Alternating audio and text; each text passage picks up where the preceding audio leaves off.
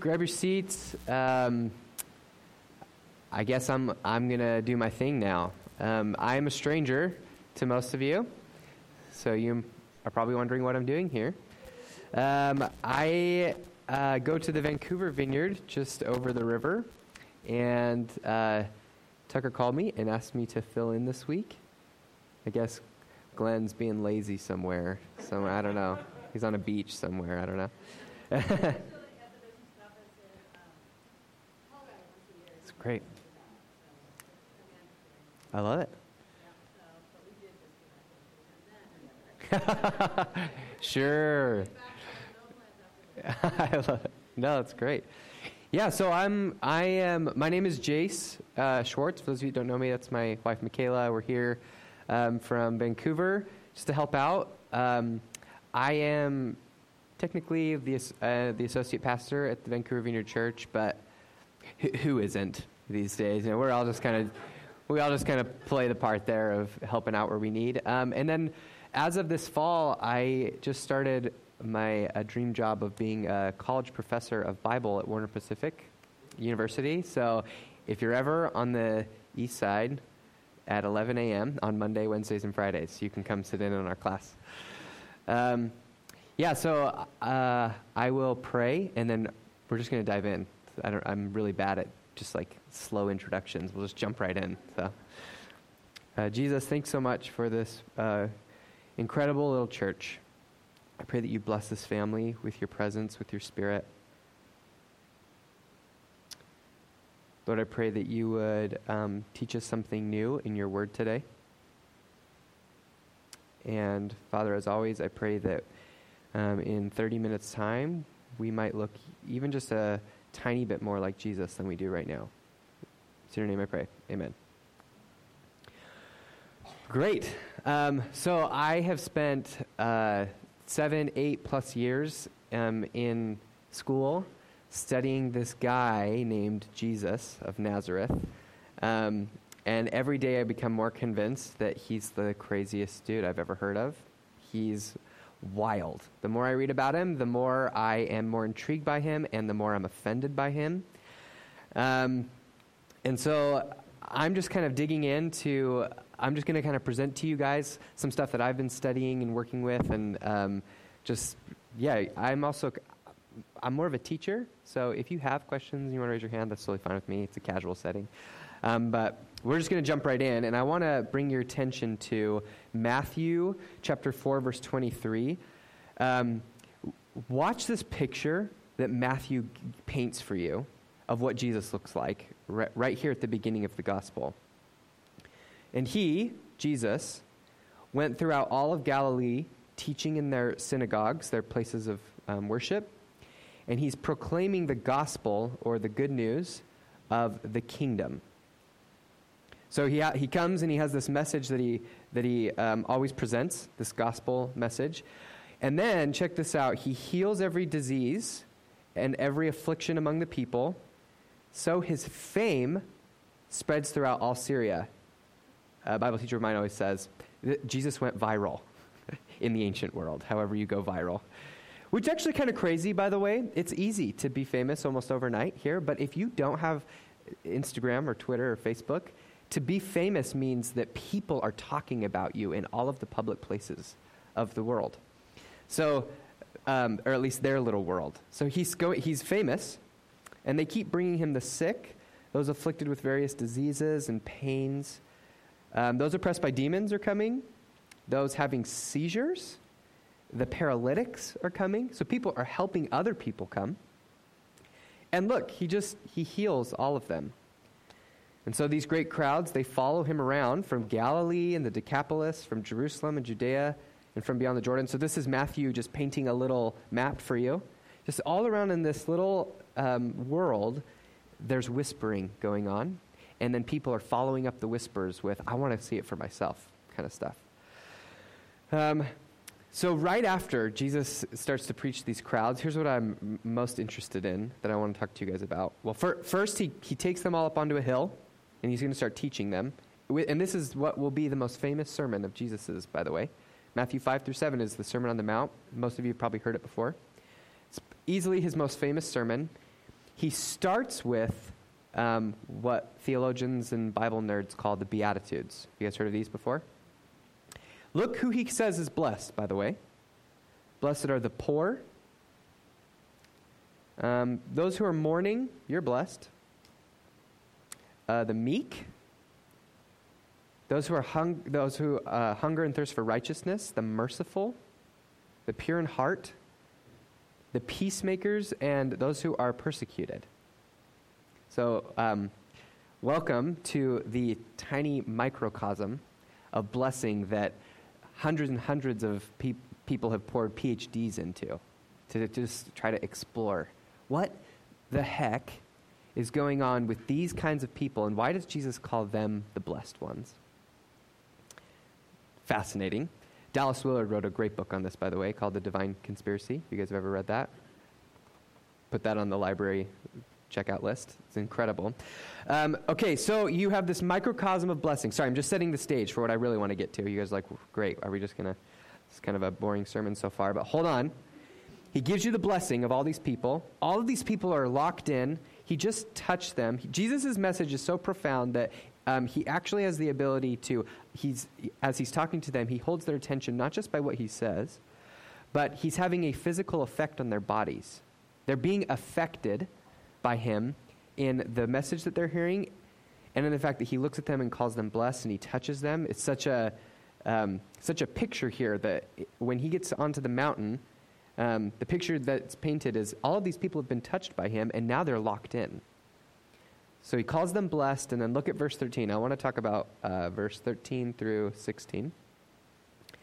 He looks at them now and he says this right here You are the salt of the earth. And we're all like, that's crystal clear what that means. You are the salt of the earth. But if salt has lost its taste, how shall its saltiness be restored? Well, it's no longer good for anything except to be thrown out and trampled under people's feet. And then he goes on and he says, You're also the light of the world. A city set on a hill cannot be hidden, nor do people light a lamp and put it under a basket, but they put it out on a stand, and it gives light to all who are in the house. In the same way, let your light shine before others, so that they may see your good works and then give glory to your Father who's in heaven. Right? We've all heard this before. This isn't news. So I just got thinking. I, um, I got thinking about this, and in when you're in Bible school, this is what what we do is we find a little verse and then we just like sit there and chatter about it for hours and hours. And we're, well, what does the Greek say? And what does the Hebrew underneath that say? And just for days on end, we talk about this sort of stuff. So this is, what does it mean to be the salt of the earth? This is a huge invitation to just nerd out about salt. But what does biblical salt look like? And, you know, uh, this is seriously what happens in grad school at the, when you're studying the Bible. So turns out Salt is found throughout your scriptures, and I just want to give you a brief snapshot of how it's used. Um, it's used to season things, like you'd expect. Salt is used to preserve things. Um, that's a common usage of salt. It's also used to purify things. It's used in the sacrificial system as it's called salt of the covenant. It's this idea of purifying something. And so you just get to sit back. This is how the Bible works when you guys are reading it. Um, you get to sit back and you get to take the text and then you get to think about it. And you get to pray for a little while. And then you get to read it again. And then you get to read it again. What does Jesus mean when he says, You are the salt of the earth? And without a doubt, what we know of salt is that salt is great in and of itself, but it's used for, to affect something else. This is what you, you take salt, and because you're interested in the meat or you're interested in seasoning something or purifying something or preserving something, that something is what you're concerned about. So the salt comes in as a secondary tool in order to do what you're interested with this thing, if that makes sense. You're, the food is bland and you want to eat the food, so you season it. The salt isn't the focus, the food is the focus. You're, you, it's, a, it's a tool. Um, and so it turns out that this is, the, this is the same way that they're talking about, Jesus wants to talk about the word light. So you're the light of the world. What does that mean? Well, a city set on a hill cannot be hidden, it shines outward so others see it. Um, I want to pause for a second, and I just want to show you. Um, I know I'm giving you a lot of Bible up front. There's a payoff here if you guys just keep, keep hanging on with me. I promise there's a payoff by putting all these things together. Um, I'm teaching Bible right now, and part of what I do is I teach um, uh, the necessary tools to read the scriptures responsibly. Said, read your scriptures responsibly. because what we're really used to is people taking a verse and then just wielding it however they want, ripping it out of context and saying, making it say whatever they want. And um, in order to be responsible Bible readers, our job is to say, okay, I see what the author's saying right here, um, but what is the context of this passage? Imme- the immediate context, and then how does it fit into the larger structure of the book, and how does that book fit into the structure of the Bible? And is my interpretation consistent with what's happening? So, um, I want to just ask real quick. You want to, as you're reading and you're jumping in in the middle of a sermon or the middle of a teaching, you see that Matthew's talking about salt, and we're trying to figure out what that means. And Matthew's quoting Jesus, he's talking about light. What does that mean? And so the question you could ask is Has, has Matthew talked about light before in the gospel? Has, have we talked about the word light? And he has. If you just look at right here, if you don't have your Bibles open, you can just look. I'm going to scroll up about a half a chapter, chapter and a half ish, I should say. Right here, in chapter 4, just above here, watch, watch this. This is brilliant. He, he quotes a prophecy from the Old Testament. And anytime you read the prophecy, just like prophecies are so exciting because it's like in a movie, you know, there's like mis- like music in the background. It's kind of dark, and you hear a prophecy, and then the, the story takes um, takes shape after that. This is what when you read prophecy in the in the New Testament, this is great. It's exciting stuff. Look what he says: the land of Zebulun and the land of Naphtali, the way of the sea beyond the Jordan, Galilee of the Gentiles. The people dwelling in darkness have seen what? They've seen a great light. Now watch this. Watch. For those dwelling in the region in the shadow of death, on them a light has dawned. And then look at the next verse, verse 17. From that time, Jesus began to preach. So, in this context, who, what is the light? Who is the light? Without a doubt, right? Do you see this? There's no doubt that Matthew is, is asking you to read that interpretation of the Old Testament and see Jesus as the light that it's talking about. How fascinating, then, how fascinating that just half a chapter later, you get to verse 13 of chapter 5, or 14. Who's the light? Do you see this? this is great. This is just like, it's very subtle, but it's an invitation for you to really sit back and think about this now. So you have a man, and I just want to r- remind you from the beginning, you have a man in verse 423 who goes throughout the world like salt uh, affecting all of these people. He has this effect on them. And then he, he shows up as the light, we just, re- we just read, just right here. He re- shows up as the light. And he comes into these dark places, you know, where those, uh, where those who are mourning, they're in the dark the meek, these dark places, right? The poor in spirit. Right? Why do you think that these are the first people Jesus mentions? They're in the darkness, but he's a great light that's shown up in that darkness. And he shows up as the light and he li- lights it up.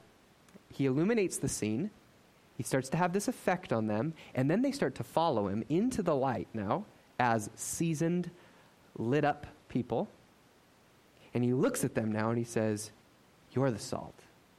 You're the light.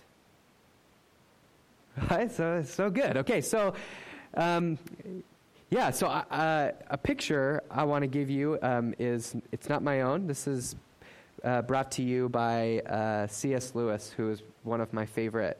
Um, he's probably had one of the he's had one of the greatest effects on me, um, just as an author and um, a teacher. I w- when I get to heaven, he's one of the first people I want to have coffee with. So, um, so this is a quote by him. And C.S. Lewis, C.S. Lewis did a lot of um, sipping tea next to Matthew 5, 13 through 16 about what does it mean to be the salt and the light of the earth. So I'm just going to read it with you. Um, and if you, if you see words that are a little, um, they seem a little archaic or old, that's because he's English, which is also why he sounds way cooler than the rest of us. Um, so just, just watch what he says. Imagine a lot of people who have always lived in the dark. Got it? Try to imagine that. Now you come and you try to describe to them what light is like. you might tell them that if they come into the light, all of these people that have been in the dark, that same light would fall on them all, and they would all reflect it, and thus become what we call visible. Got it? Is it not quite possible that they would imagine that since they're all receiving the same light and all reacting to it in the same way, i.e., all reflecting it, that they would all look alike? You understand his logic? They're in the darkness, they don't know. Whereas, you and I know that the light will in fact bring out or show up how different they are. Or again, suppose a person who knew nothing about salt. You give him a pinch to taste, and he experiences a particular strong, sharp taste. You then tell him that in your country, people use salt in all their cookery. He's British. It's great. Might he not reply, in that case, I suppose all your dishes taste exactly the same because the taste of that stuff you have just given me is so strong that it will kill the taste of everything else. But you and I know that the real effect of salt is exactly the opposite. So far from killing the taste of the egg and the tripe and the cabbage, it actually brings it out. They do not show their real taste till you have added the salt. Okay, this is like just a brilliant understanding of how salt and light work. They're two tools that are used to have an effect on something else. And when they have, the, and the, the kind of effect that they have is not one of homogenizing everything and making everything the same. The truth is, is that the inherent organic f- flavors and shape and texture and color that's already there is exposed and highlighted because of these things. So, so note then how powerful the image that Jesus calls us salt and light. Um, I think there's just a, a horrible. Um, I think we're in such a. Let me say this: we're in such a cool new season as um, Christians in the Pacific Northwest, where art and culture is really celebrated in our city. What an amazing opportunity we have to be salt and light to people that maybe don't know Jesus and instead of going in and saying, you have to look exactly like this to be a Christian, or you have to be a m- missionary in Africa, or a pastor, or like that's it. This is like these like really um, intense categories that not everyone fits into so well. We instead go in as salt and light and ask the Holy Spirit, what is the shape and color and texture and flavor that's already here? What is, what's being done already that God has already been at work doing? And then, how do we be salt and light in that moment to light up that inherent beauty that God is already at work doing? So, um, for the remainder of the time, I want to tell you guys a story. Um, this is just a, a, personal experience I've had uh, of two, two people that I've met that, to me, just embody salt and light um, in a way that is. Um, it's kind of unlike anything I've ever seen, and it's incredibly inspiring. So, let me introduce you to um, Kim and Troy Meeder. Does anyone know the Meeders? They live in Bend, Oregon. Okay, great. That makes it better because this is an incredible story. So, um, I had the opportunity to volunteer at the ranch that they own to do service projects a couple years ago. It was in the middle of the summer. And when we got there, it was a bunch of college students. When we got there, Kim rounded us all up to tell her story real quick and then to tell us what we're going to be doing that day. Um, and when she got us all around, Kim just um, unapologetically launched into uh, her testimony. And Kim, um, when she brought us all in, she told us really quickly that when she was eight, eight years old, she came home, seven or eight, I can't remember. She came home from school to find that her um, father had m- murdered her mother and then had committed suicide. That's, what, that's the, what she came home to as an eight year old girl. Um, that was so shocking. I don't know, I, I've, I've personally never experienced anything even mildly close to that, so I can't imagine the trauma that instantly starts to take place. But it was so significant to her that the only response she had was to physically leave the house. She ran out of the house and just took off running, like into the desert, into the wilderness. and she claims, um, and she, she's kind of vague in the way she talks about it, and I think that's um, intentional. But when she gets into the wilderness, she claims to have an experience with God um, that just kind of alters her changes her as an eight year old girl. He somehow finds her. Um, so later, when the family asked if she wanted to go to the funeral, she said, like, please, please don't make me go to the funeral. I can't bear to go to this funeral. And so they said, yeah, don't worry about it. Go to the corral and go ride horses. And so she went down and she started riding horses, and Kim would claim that this is crazy, her words, not mine. Through these horses, Kim came to know the God of the universe through, through horses. This is her story. So um, she marries uh, Tr- Troy, who's a country boy, clearly.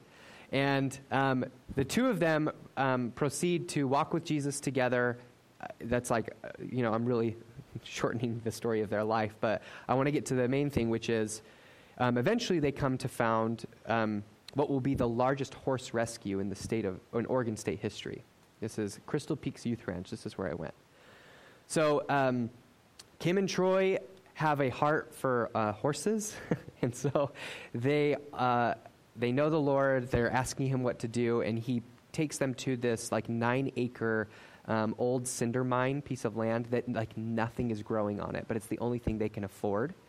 So they buy it and then slowly start to, over the course of two years, rehabilitate this land so that it can just simply grow like plant life. He starts to bring in old moldy hay and um, taking like really damaged trees that are free that he can find, and they start to slowly breathe life into this place. Um, and then in 1995, they brought their first horse in. It was um, it was so so mutilated that it had it to have its like face sewn back together by the vet. Um, this is from neglect and abuse, by the way, of the owners, which like I don't can't even imagine. But there you go. That's what they're experiencing. Um, so this just keeps happening. What happens is they bring in a horse, they start to nurse it back to health, and Kim's technique, man, I saw it in action, is unlike anything I've ever seen. It's like, it's like she's like taming the horse with the Holy Spirit, and it's like you've never seen anything like it. I couldn't, I can't believe it. So she starts bringing in horse after horse, and her and Troy start to just start um, start to see these horses nurse back to health, and naturally it gains, it attracts the community, and kids start to come to see these horses. And Kim and Troy start to see this relationship forming between these kids and the horses, and it starts to birth this like mo- this movement to create a, a youth camp.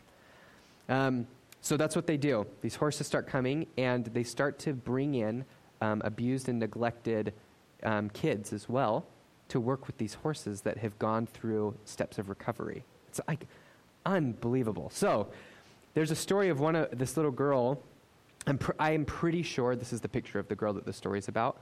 Um, I tried to search, and I'm, this is, I'm, she had like white hair. She was really like, it, it, has to be her. She's like on one of their websites. So um, I apologize if it's not, but the story is a real story. This girl was came from such a dark um, background that, as uh, I think she was six or five or six, she was a mute. She no longer spoke. It had been years since she had spoken or uttered a single um, noise. Which, like, if you've ever been around a little girl, like, how devastating to not hear her. You know how, like, boisterous they can be? Just so, like, wonderfully joyful. Imagine that little girl just, like, not being able to talk because of what she experienced. So she came to this camp and built a relationship with Kim and Troy, but at a distance. But um, Kim and Troy offered her quality time with these horses. And one of these horses was um, like a, he was a like spunky, outgoing horse that had overcome a lot of adversity. And one day, Kim was watching this little girl sitting on the post of the corral with this horse, and um, he like did a kick, and she giggled, like a giggle like came out of her mouth, and Kim was like beside herself. She was watching from the kitchen, and just like let it happen, like don't move, Let's see if it happens again. And sure enough, like the horse does like a silly kick, and she starts to giggle again. Um, and lo and behold, through this horse, this girl would come to regain the confidence of what it means to trust and have a relationship, first with an animal, and then slowly she would start to reach out to Kim and Troy. Um, and grow up to understand that God was speaking to her through these, through these horses. just like, what the? So incredible. Um, she tells another story of, I don't have a picture of, uh, uh, they brought in a horse that was three years old. It should have weighed 1,200 pounds. It weighed 400. It was a third of its body weight. And it had been so abused by its owners prior to Kim and Troy's rescue that it could no longer support the front half of its body with its legs um, because they were so weak. So its whole chest and neck and face were like scarred and bloody and like open sores and wounds because it couldn't hold itself up. I mean, I'm sorry to paint such a graphic picture, but like there's evil in this world, in case you don't know. And um, it manifests itself in people and in the environment and in animals.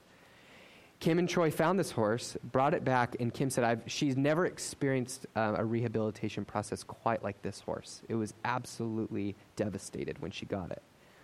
So they spent like two quality months just really, really being soft and gentle with this horse to get it to the point where it could walk and they could like start to heal the wounds on its, on its face. But it was still, as you can imagine, so um, uh, shell shocked, you know? It, would not, it didn't want to be around people except for Kim.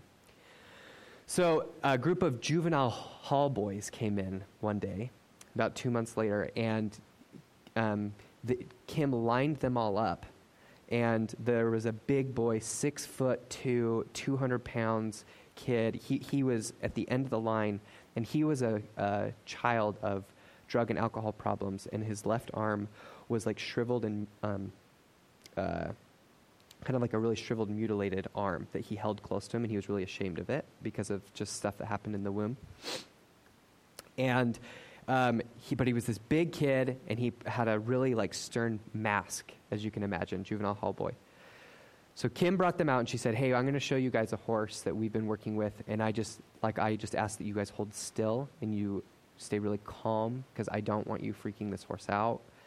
Um, and she said she brought the horse out, and she like heard in unison all of these boys like gasp audibly. We're like scared at the sight of this animal. Um, and they watched, Kim said she watched as the horse, like, slowly, like, slowly came and approached this line of boys. And then it went down the line. And it would reach its nose out and it would touch its nose and kind of get close to the boys. And then it would pull back and it would think. And then it would, she would slowly walk it to the next horse, or the next kid.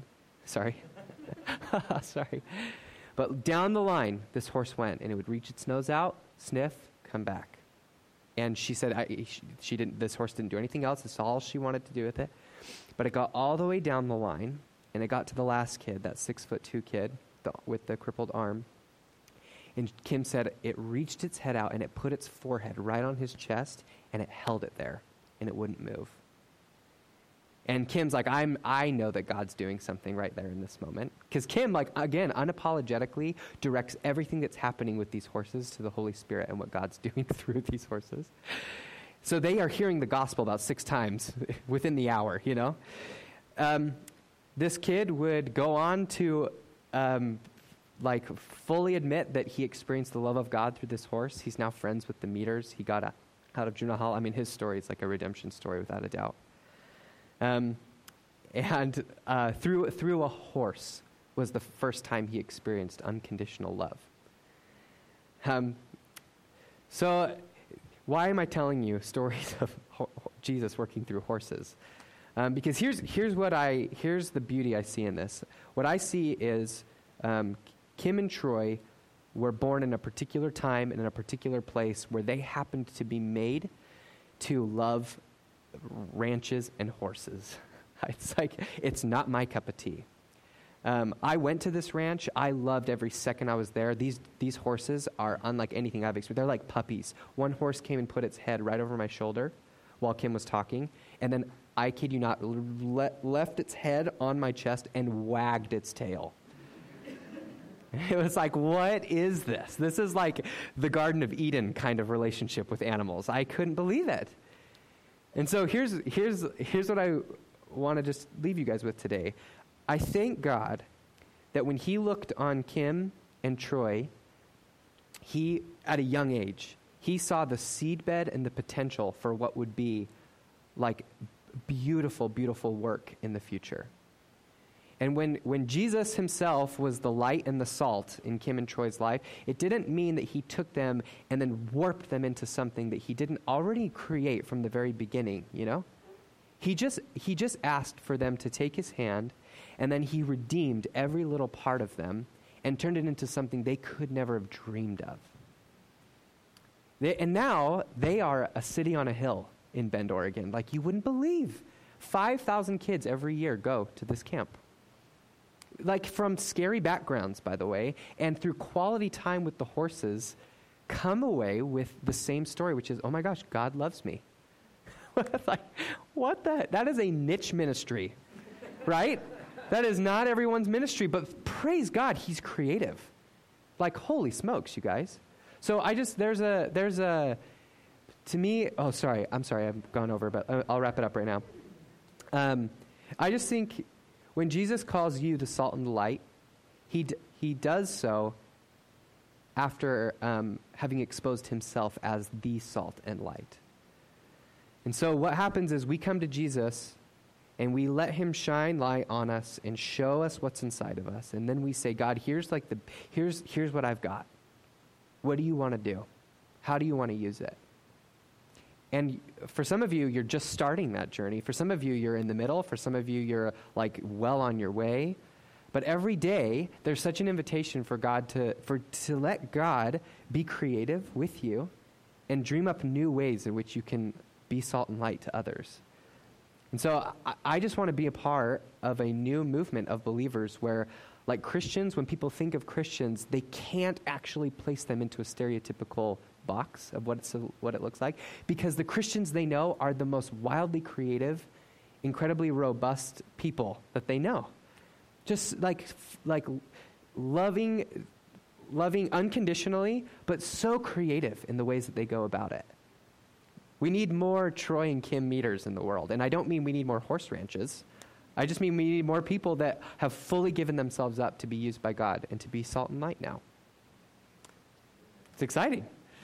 So uh, I don't. Does the band want to come up? I can p- pray and close. Sorry, I'm really bad at ending things. I just kind of like end it. So I apologize.